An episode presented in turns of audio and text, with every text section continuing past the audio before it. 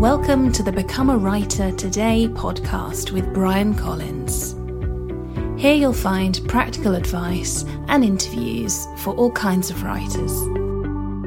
Hi there, this is Bryan Collins, and welcome to the Become a Writer Today podcast. And in this episode, I've caught up with an author that I have admired for some time, Michael Gelb. He's a creativity expert and the author of more than a dozen books, including How to Think Like Leonardo da Vinci. But before I get into the interview, here's a quick personal update.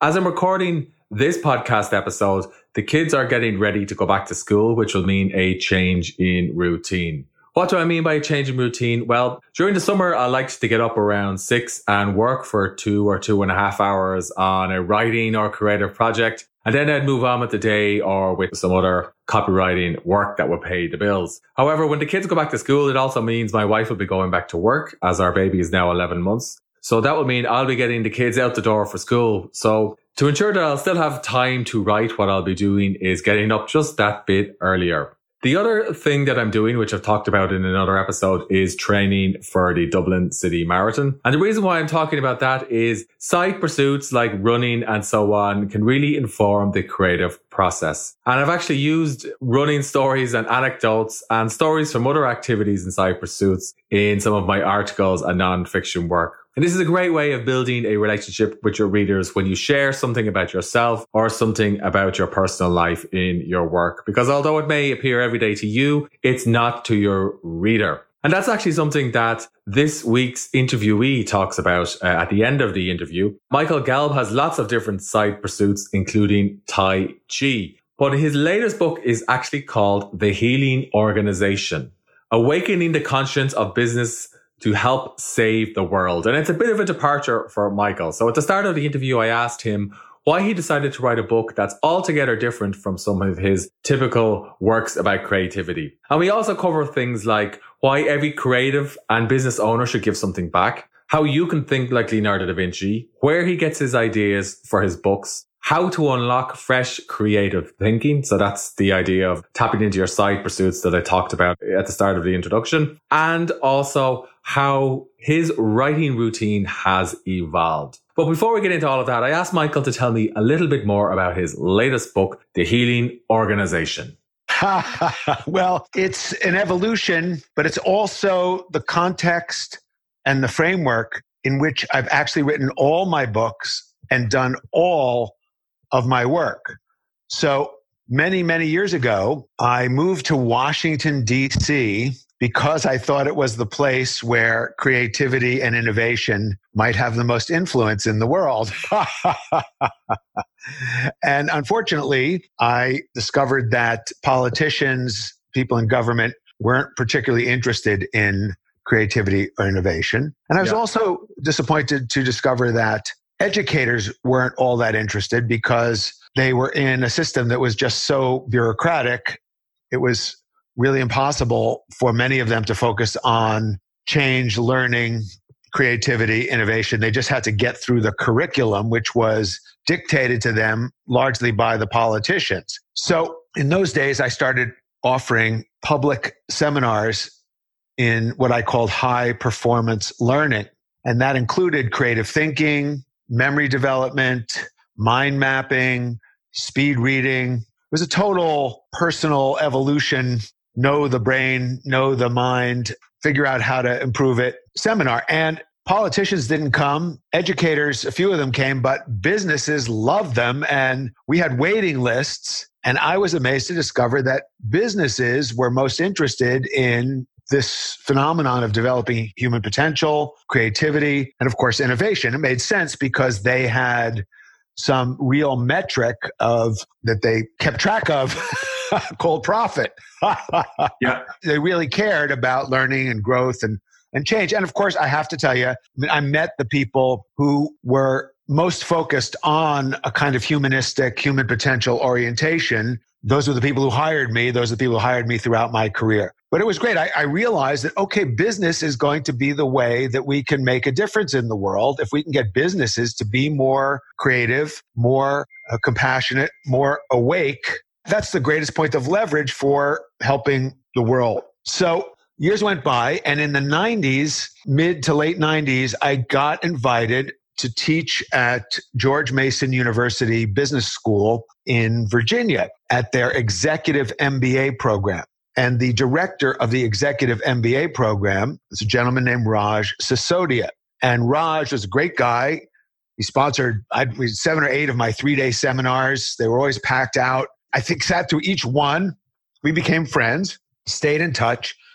And then, I don't know, maybe seven, eight, nine years later, he sent me the draft manuscript of a book he had written called Firms of Endearment. And I just was mesmerized by this book because what Raj had done with some of his colleagues was to create the business school case study as to why companies that treat all their stakeholders with fairness and caring, companies that have a higher purpose, that build conscious cultures, that support conscious leadership, that have the stakeholder welfare orientation, those companies are profitable. So Raj and his colleagues really presented the data and the business case to support this notion that I always had that I thought was kind of a romantic, almost quixotic notion that businesses that cared for others would do better and would be the key point of leverage to help save the world. So Raj wrote that book and catalyzed a whole movement called conscious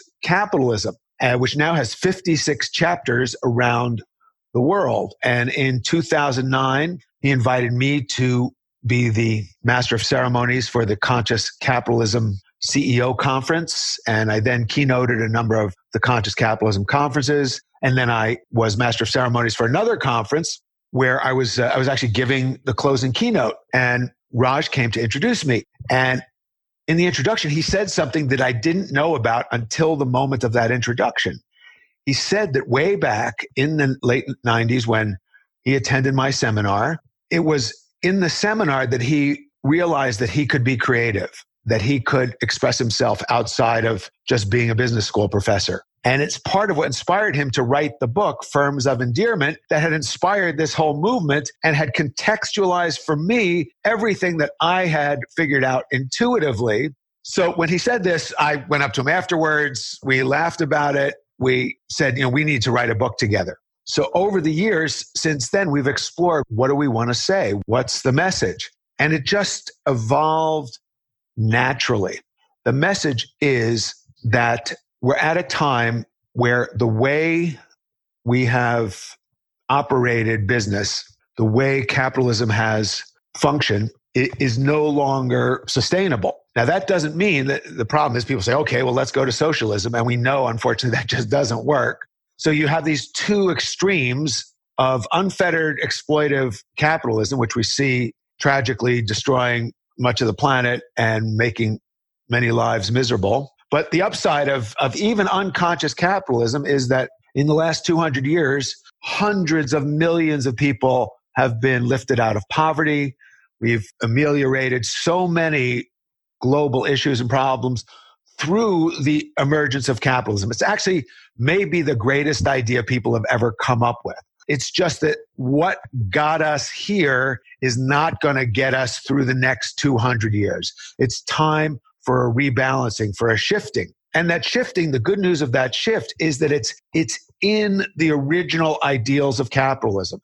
Adam Smith wrote the famous book that everybody knows about called The Wealth of Nations. And that's the Bible of many who propose unfettered capitalism. But they forget that Adam Smith also wrote The Theory of Moral Sentiments, in which he said that capitalism has to be grounded first in concern for human welfare. So since we now know, and we have, we have lots of data to back up the idea that if you marry the theory of moral sentiments, if you put human welfare first, in the way you run your enterprise, that that enterprise will be more successful, why would you ever consider doing anything else? So we're at this inflection point. And part of the idea of the book, part of the idea of the title, The Healing Organization, it suggests that the purpose of business, if you ask most people today, what's the purpose of business? They'll still say, oh, to make money. But that is not the purpose of business. It's actually absurd. If I asked you, what's the purpose of your life? You wouldn't say, it's to make red blood cells. Now you have to make red blood cells in order to survive, but that's not the purpose of your life. And you need to make money. You have to make profit to have a, a business that functions. But it's absurd to say that making money is the purpose of business. No, we say the purpose of business is to alleviate suffering and elevate joy. Alleviate suffering and elevate joy.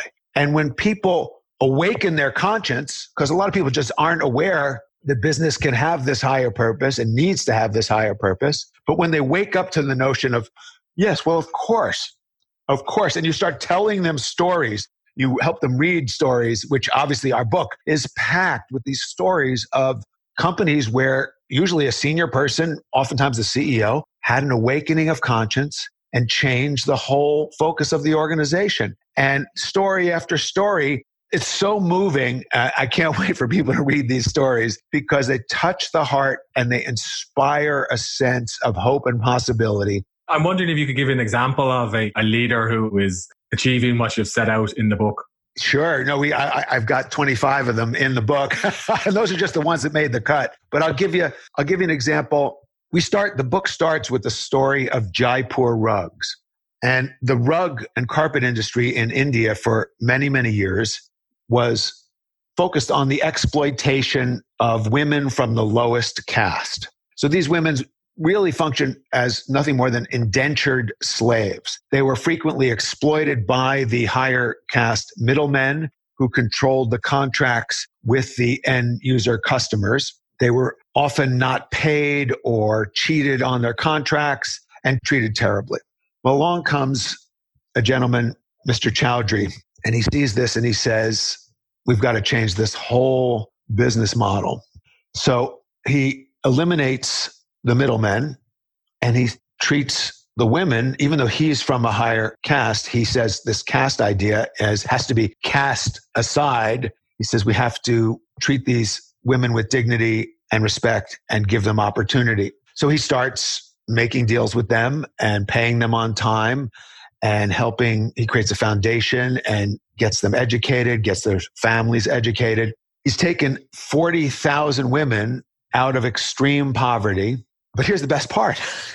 I mean, for these women have become artisans. They sign their rugs. They're part of the design of the rugs. People come from all over the world to visit Jaipur rugs because they want to see this miracle. The rugs are exquisite and they're signed by the women. So the women have this, this sense of ownership and connection and pride and empowerment. Uh, we, we talked to one woman who she has six children. Five of them are have either been to college or are in college or getting ready to go to college, which was utterly unthinkable. She's learned to speak English.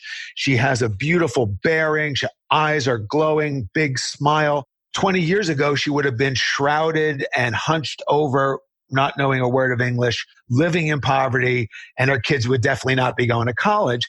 And it's because this one man, Nand Kishore Chaudhary, they call him the Gandhi of the carpet industry, awakened his conscience, changed the business model, and this company is way, way, way more profitable than its competitors who still run the old model because people wanted people, you know, humanity, people are looking for this. People are hungry for this around the world when the power of capitalism and the power of business can be aligned with the power of goodness and conscience and human dignity, it's an idea whose time has come. And we start the book with the story of Jaipur rugs because we figure if this can be done in rural India, where there's the caste system and where there was extreme poverty, what might be possible in Ireland or England or the United States or in in Australia or Latin America, all over the world. So this is a global movement. And Jaipur is our first of, of many stories in the book that will touch your heart and inspire your sense of what's possible. How can a leader implement the pivots that you've described in the book? Ah, well, that's so the book is, is set up. So there's, there's three parts to it. The first part, we explain the whole evolution of capitalism to where it is today and why it has to change why it has to go back to its true origins and its, its higher purpose. Then there's the stories, which go right to the heart and get people. I mean, I'm the author of this book, co author of this book. I read the stories and it brings tears to my eyes because it's so moving. And that's the effect it's having on, on our readers thus far. But then, yeah, you ask the question, all begs the question, okay, how do I begin to do this? And that's what part three is about. And we've tried, I mean, there are many books on conscious capitalism now. This is a growing movement.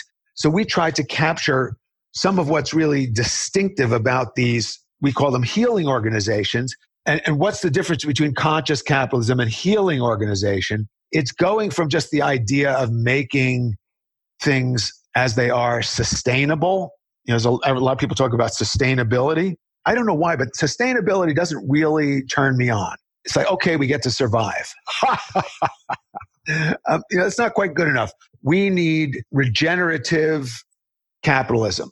And that's what the healing organization is about. So we help in this chapter, we focus on how do you create a higher purpose for your business? How do you shift your conscience and consciousness and reorient yourself in this way. And we actually have created the healing oath, which we're actually aiming to get. And this is starting to happen. It's happening by itself. We don't, I say aiming to get, we don't have to even do it. People are coming forth everywhere to do this. And that is to take this oath. And this is really the first step is to really shift your mind, shift your heart, shift your intention and align with this idea of the healing organization. So, should I share with you the healing oath? Please do. Okay, I'll read. I'll read you this. This is this is the last paragraph of the book. We see this book as part of a movement to change the world of business and make it about love and healing instead of fear and survival. If you'd like to be part of this movement, begin by taking the healing organization oath. Place your left hand on your heart and raise your right hand and proclaim primum non nocere. That's Latin for first do no harm. I will operate my business in a way that causes no harm to others or to the earth. Malus eradicare. Root out evil. I will never enable or collude with abuse or exploitation. I will be an everyday hero who stands up for fairness, truth, beauty, integrity, and basic goodness. Amor vincit omnia. Love conquers all. I will operate from love. I will measure success by the fulfillment, abundance, and joy I generate for others. And there's something powerful. You take an oath, and we're not kidding. It's like really uh, uh, stand up, put it on video. We're going to put it on LinkedIn. We're going to put it on our healing organization's website and be part of this movement. And then, of course, you need, yes, you do need, how do I actually implement this? how do I actually apply this? And that's where Raj's book on conscious capitalism gives you a lot of the playbook on how to do it.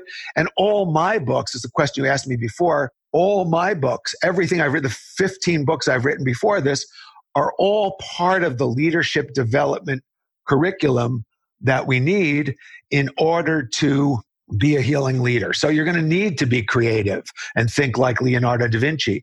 You're going to need to be innovative and apply the innovative strategies of Thomas Edison. You're going to need the art of connection, the seven relationship building skills that every leader needs now. So this new book is not a departure. It's the framework. It's the context for my entire life's work, which always had this purpose, but now I'm finally articulating it, and I'm thrilled to do it with my co author, Raj Sisodia. Sounds like a great book. Did you find it difficult to write compared to previous books? Because this sounds like a, a bigger book, so to speak, at least in terms of the, the big idea or concept. Well, that's a wonderful question. Thank you for asking it because actually, this was the easiest, most fun, most inspiring thing I've ever done and everything I do is inspiring and fun. so I'll tell you the story. Uh, so Raj and I, we developed this over years and years and years, and it just naturally came together. And the funny thing is, we had a few earlier ideas that were rejected by publishers, and we just kept having this dialogue going. And then this idea just it just emerged. And this is what I teach people about the creative process is learn from things that don't seem to work and can stay engaged in the process and keep iterating and exploring, and then allow for ideas to emerge. And you'll recognize when there's one that has more energy and more life. And this was that idea. So then we developed the idea and we created a mind map of the overall book. We then conducted I don't know, I think we conducted 60 or 70 interviews with CEOs and various leaders and authors and thought leaders around the world. And then we read all our own interviews and we looked at which ones would fit most with the theme. And then we were getting ready. We, so we found a, a publisher who was very enthusiastic. We signed a contract and we set a date to hand in the manuscript. And then Raj came to me and said, I have to do some work on my own inner healing before I'm part of a book called The Healing Organization. And it was fascinating because he shared with me how his own lineage in India was he had ancestors who were part of a kind of patriarchal and sometimes exploitive caste system. And he felt that he had to work through that karma in his own being before he really became a global champion of the healing organization. So he said to me, I, he planned a series of retreats, including a journey to the rainforest with shamans and a silent uh, meditation retreat, all this stuff. He said, so it means putting off the deadline for our book by four months. And I had set aside the whole summer to work on the, on the book, but I knew it was right. And I said, go, man, go. And I just said, let me just go to the publisher, see if they'll give us a four month extension, which they did. So Raj goes off for four months and comes back. So we started meeting every couple weeks. He would just come, uh, usually to my house, and we'd spend the weekend and we'd just have this dialogue and we would record it. Then we'd give it to his graduate student. Thank God he has graduate students who could record, you know, who could transcribe all this stuff. And then they'd send it back to us and it wrote itself. It just was so natural and easy. And I, I got to tell you, I was the day we sent in the final, final manuscript. I felt sad because I, I just had so much fun being part of the process of writing. Of course, now I'm excited about the process of sharing the gospel. That's a little bit about how it emerged and just how joyful the whole thing was. Was that a different process to previous books like the Da Vinci book or Edison book that you mentioned? Well, the Da Vinci book was a similarly amazing process because Leonardo was my childhood hero. And it gave me the opportunity to literally go to the place he was born, the place he, would, he died, walk in his footsteps, visit the great museums of the world, read his notebooks over and over again, interview the great Da Vinci scholars. So it was a dream project and that book, you know, it's 21 years later. That book's still a bestseller. It's in 25 languages. So Da Vinci's, you know, this is the 500 year anniversary of the life of Leonardo da Vinci. Interest in how to think like Leonardo da Vinci's as is just growing. So that was a, a, spectacular experience. And the Edison book came because I wrote the Da Vinci book, and Thomas Edison's great, great, great grandniece called me up and said, I'm a big fan of your Da Vinci book. I'm Edison's great, great, great grandniece. She told me she was an MBA from Dartmouth.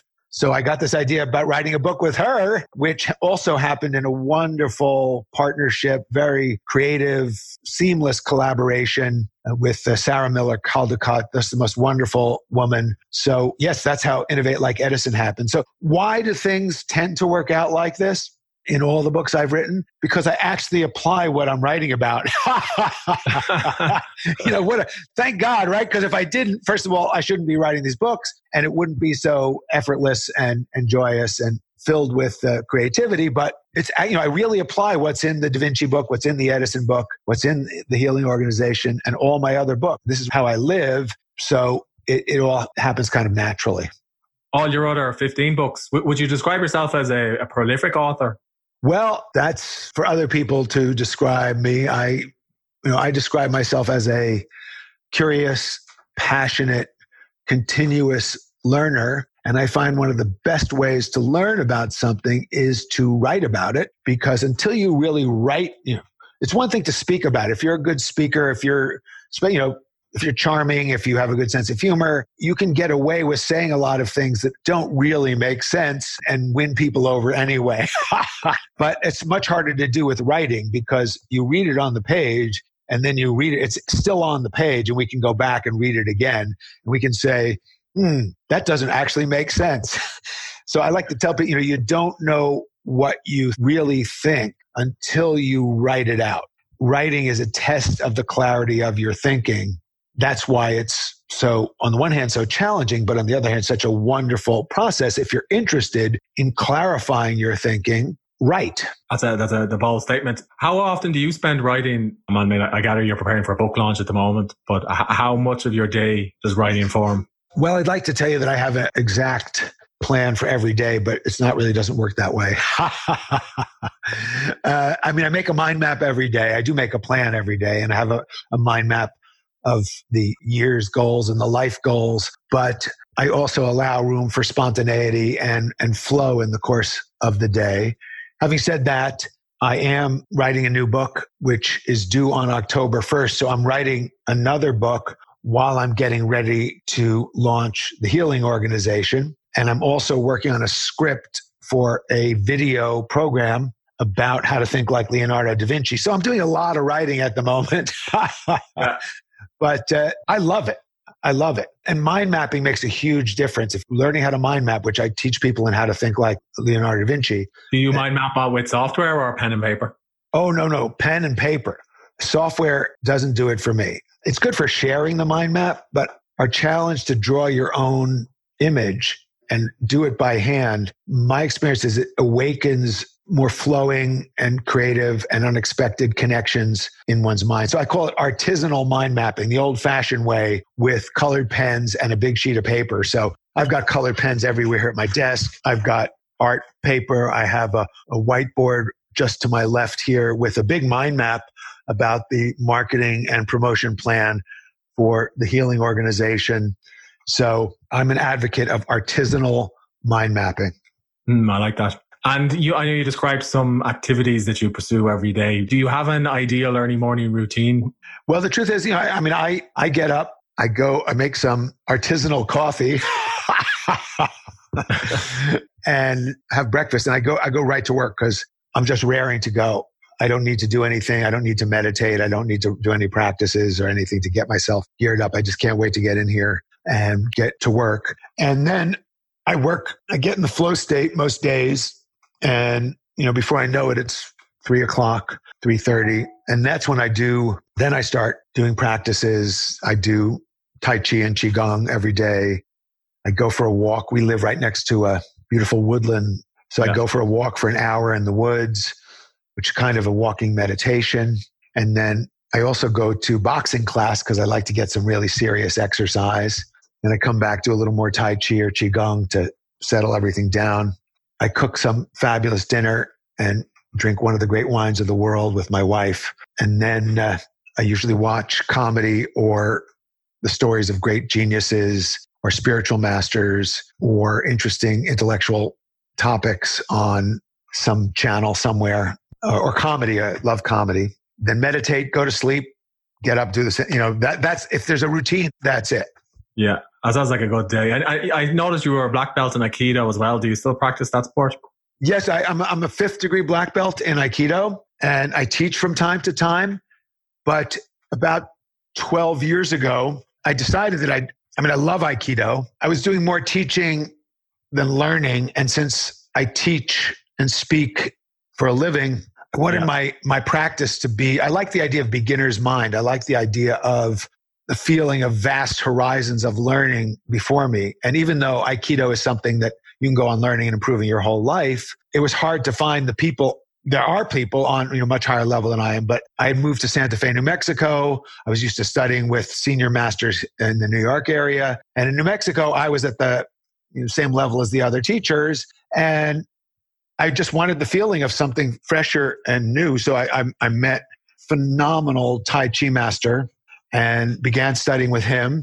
Uh, took private lessons, took all his seminars, and became a Tai Chi teacher. And I found that Tai Chi is more more portable. Don't have to go to a dojo. Don't have to have a uniform. I can practice it anywhere I go around the world. The airport gate in my hotel room. Uh, so I've also created a synthesis of, of Tai Chi and Aikido, where I I go to Aikido dojos and I teach Tai Chi principles to deepen your Aikido practice and then I help Tai Chi players refine some of their practice with some Aikido methodologies. So, because that's my, my mind tends to work by creating new connections. Uh, the Da Vinci principle of connessione comes very naturally to me.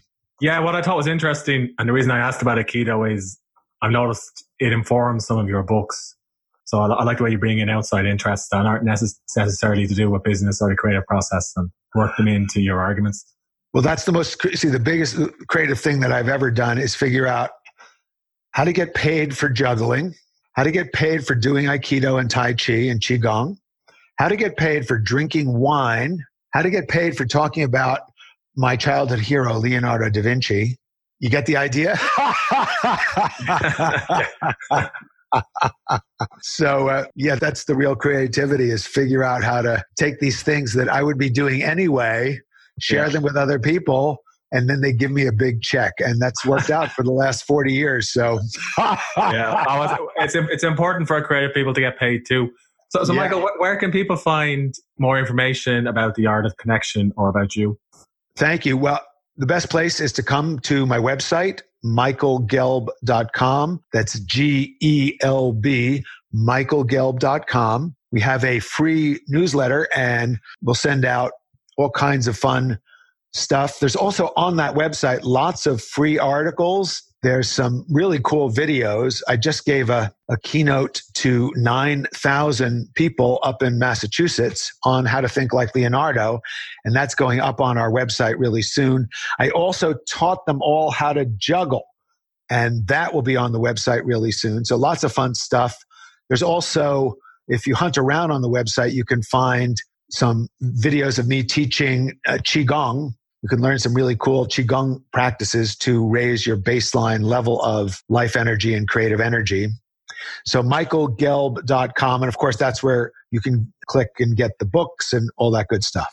It was great to talk to you today, uh, Michael. My pleasure. Thank you so much.